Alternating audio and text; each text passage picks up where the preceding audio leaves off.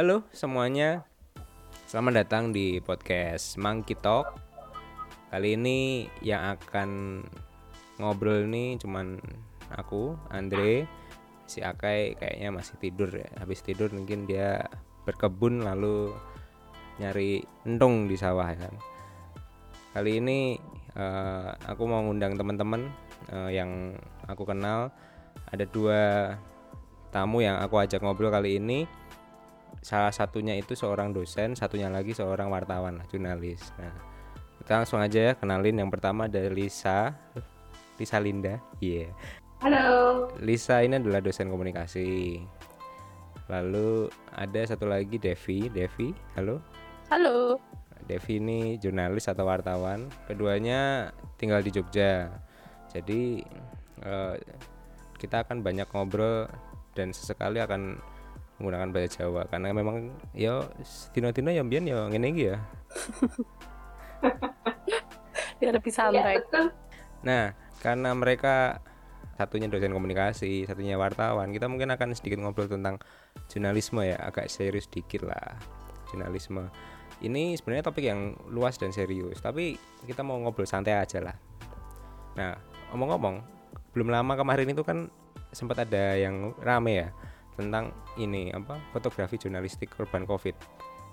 Itu isu uh, bukan isu tapi yang bikin panas adalah ada yang mempertanyakan gitu loh kok ini boleh foto? Sementara kalau keluarga itu bahkan nggak boleh menjemput jenazah. Terus apakah benar seperti itu? Kemudian jadi rame karena yang ngomong kan seorang influencer kan. Lalu minta tanggapan dari pemerintah perwakilan pemerintah ternyata juga dia bilang ya itu harus tidak beretika. Nah jadi tambah rame lagi karena si fotografer ini tuh fotografi jurnalistik. Artinya dia memang memang mewakili pers gitu. Gitu. Nah menurut kalian tuh dari uh, sudut pandang kalian tuh gimana? Mungkin dari Lisa dulu mungkin. Kayaknya respon pertama dari jurnalisnya kali ya. Oh iya. Ya udah Devi dulu Devi dulu. Boleh boleh boleh boleh. Apa ya? Uh, kalau aku sendiri nggak nggak paham tentang uh, fotografi jurnalistik ya. Karena itu kan butuh butuh uh, profesi sendiri sebenarnya fotografi jurnalistik itu. Teman-teman fotografer jurnalistik jauh lebih paham soal uh, etika terus kemudian SOP-nya itu gimana itu mereka jauh lebih paham. Dan kemarin juga sempat nonton di Kompas TV TV-nya Kompas di YouTube-nya Kompas itu yang uh, membahas terkait hal ini soal etika juga. Itu ada disebut oleh uh, redaktur fotonya dari uh, Kompas TV. Jadi mungkin kalau soal itu etika dan sebagainya itu mereka lebih paham, tapi aku lebih tertarik membahasnya dari sisi kurangnya pemahaman masyarakat atau di sini diwakili oleh artis itu ya tentang kerja jurnalistik gitu. Karena sempet kan awalnya kalau aku dari baca awal postingannya itu dia memang uh, menyamakan pekerjaan antara jurnalis sama buzzer sama uh, influencer gitu-gitu ya dan sebenarnya itu pekerjaan yang tentu sangat-sangat berbeda sekali dan memang belakangan semakin blur seiring dengan uh, maraknya media sosial ini gitu gitu dulu mungkin Dri. Nah ngomongin soal ini ya uh, benturan antara buzzer sama jurnalis aku jadi ingat ya dulu mungkin sekitar lima tahun yang lalu waktu aku masih kerja di apa brand motor ya otomotif lah di dunia otomotif gitu kan. Waktu lalu itu sempat ada keramaian lah di dunia otomotif. Uh, keramaiannya begini. Uh, prinsipal otomotif ada satu prinsipal otomotif itu mau melakukan launching ya apa peluncuran produk baru. Nah biasanya yang diberikan akses itu adalah jurnalis top tier lah. Uh, A1-nya lah level yang paling top tier diundang diberikan privilege untuk bisa dapat sneak peek atau uh, intipan awal gitu kan. Pengen tahu nih uh, misalnya fitur awalnya apa terus sebelum rilis sebelum bikin press release. Nah kemudian uh, ada satu insiden atau peristiwa di mana yang diberikan kesempatan itu yang pertama adalah influencer. Dalam hal itu misalnya youtuber gitu ya yang yang memang memberikan ulasan di YouTube misalnya. Kemudian jadi panjang karena sisi jurnalis otomotif ini uh, menggunakan perwakilan dari asosiasi atau atau kelompok gitu ya. Mereka mengajukan protes kok yang diundang malah influencer atau ini dulu konten creator dulu sebelum jurnalis? Karena sebelum sebelumnya yang diberikan privilege lebih dulu itu selalu jurnalis dulu gitu. Itu sempat sempat ada gitu dan ya itu kan lima tahun yang lalu ya. Nah sekarang mungkin kondisinya udah udah mulai blur tadi uh, blur uh, kaburnya akan semakin semakin kerasa gitu. Nah menurut Lisa gimana ya? Dari sisi uh, akademis mungkin atau mungkin kamu punya pandangan sendiri? Kayaknya jadi berat gini ya obrolan kita ya. Kalau merespon soal yang foto korban covid tadi itu sebenarnya kita nggak perlu heran sih ketika ada persepsi beragam dari masyarakat katakanlah ya terkait dengan etikanya gitu dan memang ini beda hal ya kalau kita ngomongin tadi uh, soal brother versus uh, jurnalis katakanlah tapi mungkin lebih ke etikanya dulu. Aku sendiri nggak belajar secara khusus ya terkait dengan etika jurnalistik yang terkait dengan foto. Tapi setahu saya ini sih uh, jurnalis itu kan punya privilege pastinya dan itu berbeda gitu. Kalau kita ngomongin media mereka punya privilege untuk mengakses hal-hal yang itu tidak bisa diakses oleh publik umum makanya sebenarnya nggak heran sih ketika kemudian fotografernya itu bisa masuk dan ngemotret uh, si korban COVID-nya.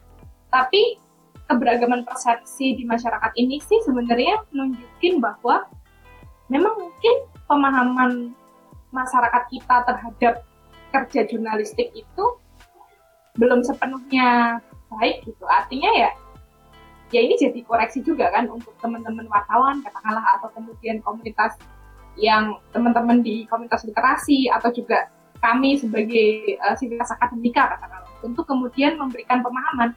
Kalau aku sih melihatnya dari kasus si foto korban COVID ini justru kayak jadi oh ternyata masyarakat itu nggak tahu ya bahwa wartawan tuh bisa lo dapat privilege atau bisa lo dapat akses seperti itu. Bahwa kemudian wartawan itu nggak bisa disamakan dengan publik pada umumnya. Katakanlah orang nggak bisa masuk kemudian wartawan bisa masuk itu ternyata belum banyak yang tahu ya. Nah ini yang kukira sebenarnya jadi momentum untuk edukasi sih. Tapi kalau terkait dengan influencer sama jurnalis ini kayaknya pembahasannya bakalan panjang nih deh. Ya emang emang rencananya mau dipanjangin sampai satu season ya. satu season, oke dua jam. Mungkin nggak selesai nih. Nanti ada uh, part 2-nya, part 3-nya gitu ya. Uh, oh gitu ya. Nah, ngomongin ngomongin ini ya, ngomongin yang blur tadi kan. Uh, mungkin ya nanti kita pasti akan sampai ke situ lah membahas mengenai uh, pemahaman atau kesadaran atau tingkat pengetahuan masyarakat tentang apa sih itu uh, jurnalistik itu apa sih makanan apa sih. Nah sebelum sampai ke situ yang aku ingat tuh dulu kita pernah mengalami yang namanya citizen journalism di mana yang sebelumnya uh, yang bisa memberitakan itu adalah para jurnalis atau wartawan ya. Kemudian ternyata masyarakat umum itu ternyata bisa memberitakan sesuatu aku ingat ketika pada masa itu memang citizen atau masyarakat ini diberikan kesempatan di media arus utama harus utama ya kayak misalnya TV gitu kan. TV atau media cetak lah yang paling gampang. Itu uh, dimuat di situ gitu kan ditampilkan di situ. Rekaman kamera rekaman HP rekaman video gitu ditampilkan di situ sebagai uh, produk jurnalistik karena kan ditayangkan di di ini ya di medianya gitu kan. Nah lambat laun kan itu menciptakan batas yang kabur gitu. Antara satu orang kepo ya kan orang kepo yang pengen pengen trending sekarang apalagi kan sekarang kan media sosial tuh punya peranan yang amat sangat besar gitu untuk distribusi informasi. On orang sekarang kan tahunya lewat sosmed toh. Misalnya berita weh berita nek uang aku takon uang uang kamu tahunya dari mana? Dari Line Today. Lo lo lo lo lo Line Today itu bukan ini bukan medianya sendiri. Tapi dia cuma kayak kurator kan? Iya agregator ya. Iya kan, kurator. Nah, ini kuratore kuratore punya ilmu jurnalistik yang kuat, dia akan mencoba me menyeleksi konten-konten yang memang berkualitas. Tapi kalau seandainya itu demi traffic, demi demi apa namanya view yang gede, ya nggak mungkin lah. Pasti prioritasnya beda gitu. Menurut kalian gimana dalam konteks citizen journalism. Terus kita sekarang apa media sosial yang begitu kuat ya orang tuh tinggal posting aja gitu kan.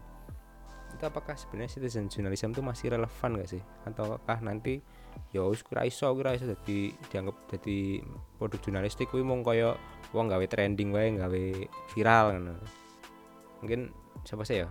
Devi saya ya Devi Devi. Apa sih? Devi sih ya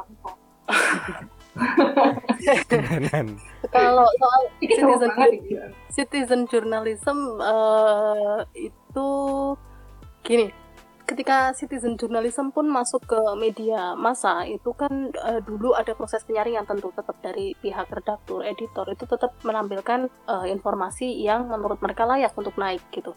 Jadi nggak nggak sebebas ketika di media sosial masing-masing ngomongin soal itu juga aku ingat sekitar 7-8 tahun lalu aku masih di media yang lama belum di media yang sekarang itu aku diundang jumpa pers seperti biasa di balai kota Terus kemudian ada pemilik akun Jogja Update. Kalau waktu itu ngetren banget Jogja Update, inget di Twitter. Jogja Update itu juara loh itu. Nah itu saat itu uh, dia bersama beberapa admin Twitter Jogja, informasi soal Jogja itu diundang juga di Jumpa Pers itu bareng. Mirip sama kejadiannya sama yang kayak di kamu ceritain tadi Andre. Tapi waktu itu kita diperkenalkan gitu bahwa oh ini ada orang dari Jogja Update begini begini, begini gitu kan mereka juga dilibatkan dalam hal ini tetapi informasi yang kemudian kami produksi kami hasilkan itu beda banget gitu karena mereka basicnya adalah bukan nggak ada basic jurnalistiknya nggak ada mereka nggak paham tentang teknik-teknik penulisan jurnalistik bagaimana membuat produk jurnalistik itu kemudian apa yang disampaikan oleh humas ini ya disampaikan begitu saja gitu Sementara kalau dari teman-teman jurnalis itu kan ada hal-hal yang kemudian disaring, ada hal-hal yang kemudian tidak disampaikan ke publik. Ada informasi yang memang uh, publik sebenarnya nggak perlu gitu, nggak perlu paham gitu. Kalau kayak kayak kalau kita nyusun berita itu kan dari yang penting sampai ke paling nggak penting loh. Paling bawah itu biasanya berita paling nggak paling nggak pentingnya gitu. Itu ada hal-hal yang kita saring gitu. Nah, tapi kalau di teman-teman ini kan enggak gitu. Atau kayak misalkan tadi kasus uh, influencer yang soal otomotif tadi. Ada sekarang sendiri emang diakuin ya banyak otomotif yang lebih suka pakai youtuber untuk promo. Apa sih istilahnya? Kalau unboxing itu kan kalau yang produk yang kecil ya nek sing gede ngono apa ya istilahnya ya, anggap aja launching gitu aja ya launching gitu ya. Mereka jajal mobilnya bener-bener dicoba gitu ya. Kan banyak sekarang youtuber-youtuber uh, yang melakukan hal itu gitu. Tapi kadang kan kalau mereka itu memang pesanan misalkan berbayar gitu ya itu kan ada bias di situ kemudian dalam hal penyampaian produknya ini gitu. Dibandingkan dengan ketika teman-teman jurnalis yang menulis atau melakukan review gitu ya. Itu kan kadang mereka ada kaidah-kaidah jurnalis kecuali yang berbayar dan berbayar bayar iklan yang medianya ya itu kan beda lagi gitu. Otomatis emang bayar iklan soalnya. Tapi kalau yang enggak itu kan pasti reviewnya beda gitu loh. Dan ada beberapa youtuber itu yang kemudian berasal dari jurnalis-jurnalis mantan jurnalis. Ya nah medianya bubar. Misalnya kayak yang jurnalis otomotif kan mungkin tabloid itu udah nggak ada majalahnya udah nggak ada gitu ya. Terus mereka beralih ke situ ada beberapa itu kebetulan sering lihat juga kalau review mobil gitu. Itu mungkin mereka jauh lebih baik gitu, dalam pembuatan kontennya karena mereka sudah paham dulu batasan-batasan apa yang harus mereka buat gitu. Kalau soal citizen journalism juga aku jadi ingat kisruh waktu ICJ itu sama wartawan beberapa waktu lalu. Itu rame banget dan itu sempat ketika di situ masyarakat bilang nggak butuh media nggak butuh baca koran kita boikot aja koran-koran atau media di Jogja gitu.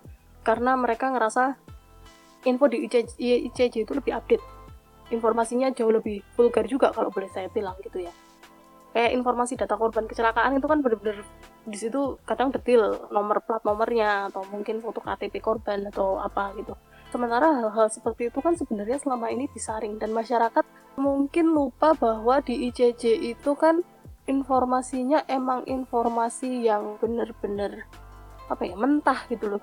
Karena emang fungsinya dia untuk nyari bantuan. Ini ada kecelakaan misalnya. Bukan untuk kemudian kayak kalau di media massa kalau kecelakaan kayak gitu mungkin diangkat ketika kecelakaannya besar karambol misalnya atau dan yang diangkat bukan kecelakaannya itu tapi kemudian apa sih yang menyebabkan gitu? Apa uh, bagaimana kemudian biar itu tidak terulang gitu ya? Kan yang diangkat dari sisi media itu bukan bukan kecelakaannya semata-mata kecelakaannya gitu.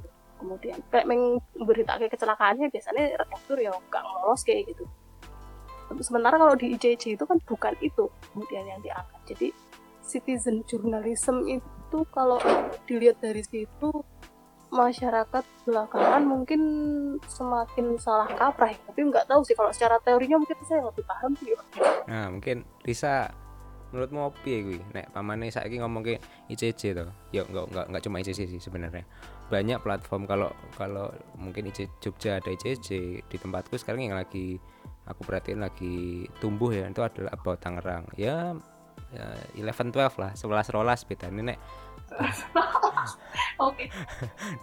bedanya nek ab- about Tangerang itu about Tangerang sebenarnya curated konten ya yang bikin konten ya si adminnya. Cuma terus ngene eh, kelihatan bahwa konten itu memang di diarahkan gitu loh. Ya memang mau mengangkat sesuatu yang menarik terus viral itu kan eh, sesuatu yang menjadi bahan perdebatan atau perdiskusian gitu ya. Nah makin lama ketika followernya meningkat terus banyak yang merhatiin ya terus bobot atau konten yang dibahas itu akan menjadi sesuatu yang lebih signifikan kan loh ramung kayak waton konten ceprut kan tapi jadi sesuatu yang punya nilai yang harus bisa di apa ya dipertanggungjawabkan dari sisi keakuratannya gitu gitulah menurutmu piye Lis? Um, iya ya. Eh, mulai dari mana bingung juga. Tapi gini, kita harus apa ya menyadari bahwa ekosistem kita itu emang berubah. Kalau ngomongnya lebih gede ya dari makronya katakan ekosistem komunikasi kita itu udah berubah. Eh, gimana ya kalau ngomonginnya kan media digital, di mana semuanya bisa memproduksi informasi, kemudian dan itu mau nggak mau memang sedikit banyak mengurangi privilege media yang dulu menjadi uh, salah satu-satunya sumber informasi gitu ya. Ini kita udah apa namanya harus menyadari bahwa ini berubah, bahwa media tidak punya privilege seperti dulu uh, menjadi sumber yang kemudian dinanti-nanti bahkan gitu kan uh, oleh masyarakat. Kalau nggak lewat koran, lewat mana lagi kita bisa dapat informasi? Ya, gitu. Kalau nggak lewat TV, lewat mana lagi? Nah sekarang sumber itu banyak gitu. Artinya har- harus disadari bahwa media itu sudah berkurang atau kalau tidak mau disebut kehilangan ya. Karena aku kira nggak hilang sih. Tapi kalau berkurang iya. Karena kemudian masyarakat tuh punya uh, sumber alternatif. Nah kalau ngomongin soal citizen journalism tadi mungkin agak ditarik ke sejarahnya. Sebenarnya kan ini tuh kan soal laki kalau kembali ke akarnya itu kan sebenarnya ini soal bagaimana relasi antara jurnalis dengan publik atau kita ngomongin citizen dan itu selalu ada spektrumnya. Dan kemunculan model-model baru jurnalisme ini kan sebenarnya ada di spektrum itu. Yang spektrum katakanlah kita ngomongin yang paling kanan itu di mana kita mengasumsikan jurnalis itu tahu segalanya. Eh, dan dia kemudian bisa apa dia bisa dia yang dialah yang sumber sumber informasi yang kemudian eh, disampaikan ke publik. Tapi kemudian kan itu bergerak ya bahwa ada model-model jurnalis um, yang lebih melibatkan publik. Adalah istilah kayak public journalism di mana kemudian masyarakat itu bisa ngasih masukan ke redaksi apa yang butuh apa yang enggak gitu. Sampai kemudian kita memberikan kayak memberikan kuasa itu pada citizen yaitu dengan citizen journalism.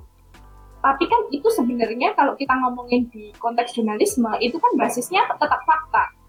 Tetap fakta. Meskipun citizen journalism itu mereka juga memberitakan sesuatu yang berbasis fakta. Nah ini kan yang sebenarnya bikin blur ya pemahaman orang atas fakta. Karena kalau kita ngomongin uh, influencer katakanlah, apakah kemudian mereka part of journalism? Ya tunggu dulu, apakah mereka itu menyajikan fakta atau tidak? Kalau yang kemudian mereka sampaikan itu adalah opini, ya kita bisa uh, memperdebatkan itu. Artinya sebenarnya kan ranahnya agak beda ya. Uh, kecuali memang mereka kemudian berkontribusi untuk uh, menyampaikan fakta juga. Ketika pun ada kadar opini itu tidak dominan. Nah ini kan yang ini ya yang uh, perlu dilihat lagi. Apakah kemudian kita bisa menyamakan atau memasukkan kayak influencer itu ke dalam ekosistem jurnalisme katakanlah.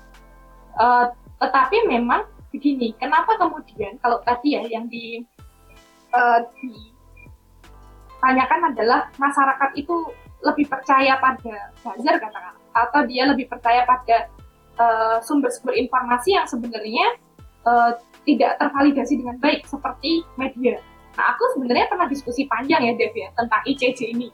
Dan kita uh, punya beberapa poin nih bahwa saat kalau aku sih aku melihat satu yang menjadi PR atau lesson learned dari kasus ICJ adalah kenapa kemudian sampai masyarakat itu punya statement bahwa mereka tidak butuh media, itu koreksinya kalau aku ke medianya. selama ini media sudah memberikan informasi yang relevan apa belum? Kayak gitu kan. Uh, jangan-jangan memang media selama ini belum memberikan informasi yang memang dibutuhkan oleh publik. Atau kalau memang media itu sebenarnya sudah berlaku baik ada edukasi yang belum uh, baik di sisi publiknya. Artinya di sini publik itu belum bisa nih membedakan mana yang mereka butuhkan dan mereka inginkan kayak gitu kayak gitulah. Hal-hal yang kemudian publik saat terane butuh apa bisa jadi publik ya orang ngerti. Kenapa kemudian mereka harus baca koran mereka harus baca berita dari media itu bisa jadi belum ngerti. Uh, di sini PR-nya adalah citizenship sebenarnya. Pendidikan keluargaan. Bagaimana kemudian dia bisa memahami atau kemudian merasa membutuhkan informasi-informasi yang relevan dengan kepentingan dia sebagai publik kayak gitu. Nah, tapi memang di satu sisi agak nggak fair juga kemudian ketika di uh, kasus ITJ ini kita kemudian ini ya uh, membenarkan apa yang dilakukan oleh ICJ katakanlah karena bagaimanapun juga media itu punya serangkaian proses yang itu berbeda dengan apa yang dilakukan oleh teman-teman konten kreator atau teman-teman admin sosial media gitu. Dan Devi lah yang lebih paham bahwa panjang loh proses jurnalistik itu mulai dari menentukan tema berita sampai kemudian eksekusi, masih editing dan lain sebagainya itu butuh pemikiran yang itu mekanismenya tuh sangat berbeda dengan yang dilakukan oleh teman-teman buzzer. Makanya di sini memang harus ketemu sih kalau menurutku harus sama-sama menyadari bahwa kita tuh ekosistemnya berubah. Bahkan Bill Kovac kalau teman-teman yang belajar jurnalistik ya, itu pasti kenal banget. Sembilan elemen yang dulu digaungkan itu udah jadi sepuluh kan? Atau bahkan mungkin tambah lagi belum cek lagi ya.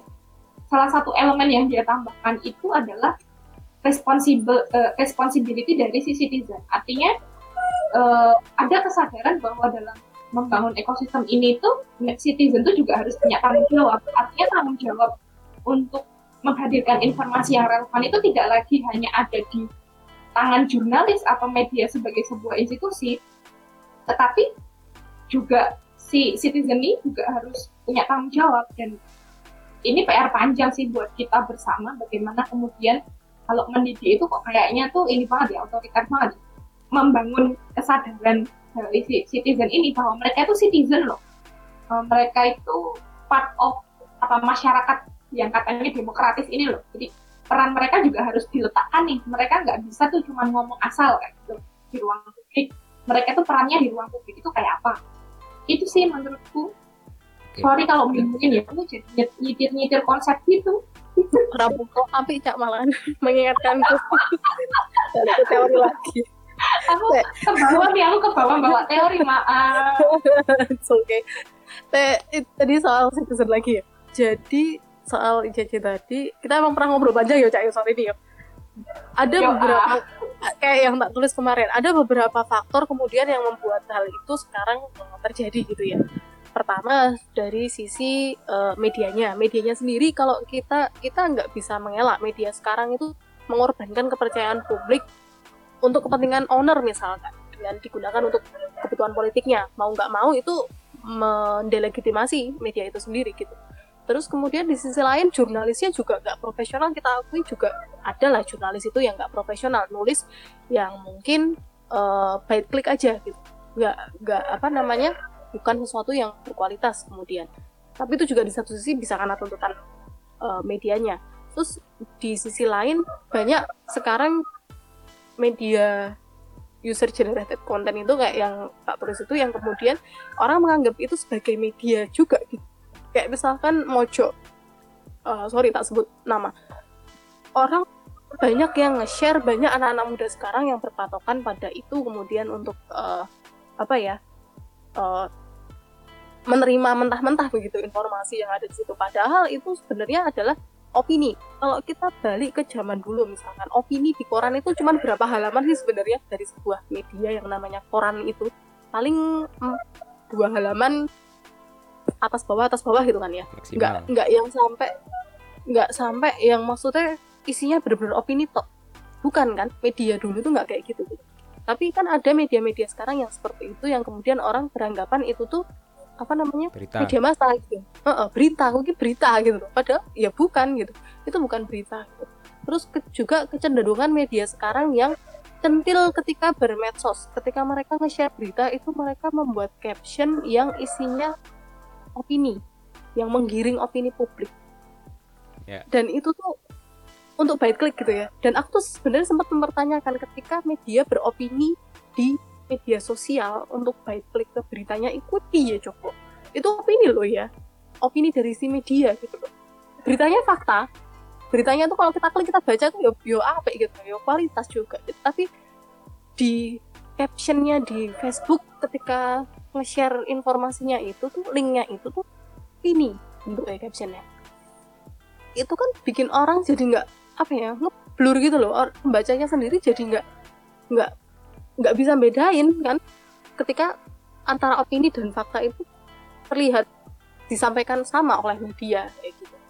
Terus kemudian dari sisi masyarakatnya ya memang kita akui masyarakat nggak paham soal profesi jurnalis itu wajar. Nggak semua masyarakat juga paham profesi dokter, nggak semua masyarakat paham jadinya profesi pengacara kerjanya kayak apa gitu. Kalau mereka nggak paham jurnalis itu sebenarnya juga yo masih menurutku masih wajar. Tapi kan yang perlu banget kita memang bikin awareness ke masyarakat bahwa ada yang namanya profesi jurnalis gitu. Dan itu tuh bukan semua orang bisa melakukannya gitu. Karena jurnalis itu ketika menulis apa pun itu, membuat produk apa pun itu, mereka ada tanggung jawab besar dan mereka paham konsekuensinya. Karena nulis apa pun, wah ini yang mau coba akeh. Kira-kira masyarakat butuh informasi kira. Karena sering banget misalkan aku sama teman-teman jurnalis, soalnya aku penting nganggo nganu liputan gitu ya. Wah, beritanya kok mengoyong ini iki. Masyarakat nggak penting, nggak perlu tahu gitu me- menurut kami gitu. Karena itu bukan untuk kepentingan publik. Jadi yang diutamakan kalau jurnalis itu kan balik lagi kepentingan publik. Jadi ada banyak faktor itu tadi yang kemudian membuat kondisinya emang ya jadi blur kayak gini. Terus kemudian yang kedua tadi Lisa nyinggung soal proses jurnalistik yang panjang. Yo, eh, kebetulan aku nyinggung tesis kurang apa yo? ya ora apa-apa boleh bebas. Kamusnya bebas. Tesisku kebetulan soal itu soal proses jurnalis. Bagaimana sih jurnalis bekerja? Makanya lumayan memahami soal bagaimana jurnalis bekerja dari awal dari dulu sampai ke distribusinya. Itu tuh proses yang sangat panjang. Ketoknya cuma jadi satu berita gitu ya. Mungkin satu berita yang dibaca masyarakat alah pengen berita koyong ini gitu. Tapi itu prosesnya dari awal dari misalkan mereka dapat informasinya dan menurut mereka informasi itu kira-kira penting nggak buat publik? Itu jurnalis tuh apa ya melakukan proses penyaringan dari dari itu gitu loh. Dari situ tuh sudah disaring sih oleh jurnalis gitu loh. Kira-kira itu penting lah. Dan sementara kalau orang umum itu kan penting lah penting di share bae kata ini penting kok. Waton di share mau di Facebook mau di Twitter mau di WhatsApp apalagi kata ini penting kok gitu. Mau itu hoax maupun enggak. Tapi kalau jurnalis kan enggak. Ini informasi ini penting lah toh. Dari awal itu aja sudah sudah memikirkan itu. Terus kemudian proses liputannya gitu proses liputannya itu juga ada proses verifikasi di situ ngaruh ke. Iki bener apa ora informasi koyong ini ki faktanya iki bener ora? Dan ngaruh ke itu bukan cuman yo memang kita akui sekarang banyak wartawan telepon yo sing telepon telepon gitu. Tapi jurnalis itu yo teko nang lapangan gitu loh. Delok dhewe nek misalkan kayak kalau kiasannya itu kan kalau ada orang bilang di luar itu hujan jurnalis itu kalau belum demok bajune durung ngomong hutan gitu loh. Nah itu ada proses seperti itu. Jadi mendelok dewi tenan ngerti tenan gitu ya. Dan itu kan tidak dilakukan oleh masyarakat ini kemudian terus kemudian dari situ informasi didapat apa ya informasi mau ditulis begitu saja. Enggak itu disaring lagi mana informasi yang kemu yang kemudian penting yang kemudian perlu untuk masyarakat tahu dan mana yang nggak penting nggak perlu masyarakat itu tahu. Kayak misalkan kita sering dapat share-sharean informasinya Intel. Sering loh iya. Kejadian di sini ngene ngene. Itu data mentah bener-bener mentah. Itu jurnalis sering dapat dulu tapi kan iki ora kabeh gitu oke ning media massa iki. aku sih nek ditokke. Nah kayak gitu tuh kan disaring. Tapi kalau di WhatsApp coba di share dengan begitu saja tuh misalkan jadwal kedatangan RI satu ngono kayak itu sering banget kalau itu di share jam semenit koning bandara ngene ngene tekan dindi ngono ya loh itu tuh sebenarnya informasi A1 yang berbahaya juga tuh nek di share sembarangan gitu jurnalis Iya. duwe kan jurnalis nggak nge-share sembarangan disaring gitu loh. Bahwa nanti misalkan gawene terus misalkan RI 1 nanti mau makan siang di sini kan? Jadi ini ngono. Bukan kemudian informasi mentah itu ditulis begitu saja di medianya kan? Enggak. Jadi ada proses penyaringan lagi di situ. Terus ketika menulis informasi mendistribusikan informasi itu jurnalis juga membuatnya merangkainya tentu gue mau ono sing misalkan dari yang penting sampai ke yang enggak penting itu disusun piye logikanya melaku itu kan ada tahapan-tahapan kayak gitu yang dilaku, dilakukan oleh jurnalis dari awal sampai ke akhir. Kita emang berita cuma sepele kedatangan RI 1 misalkan ke Jogja.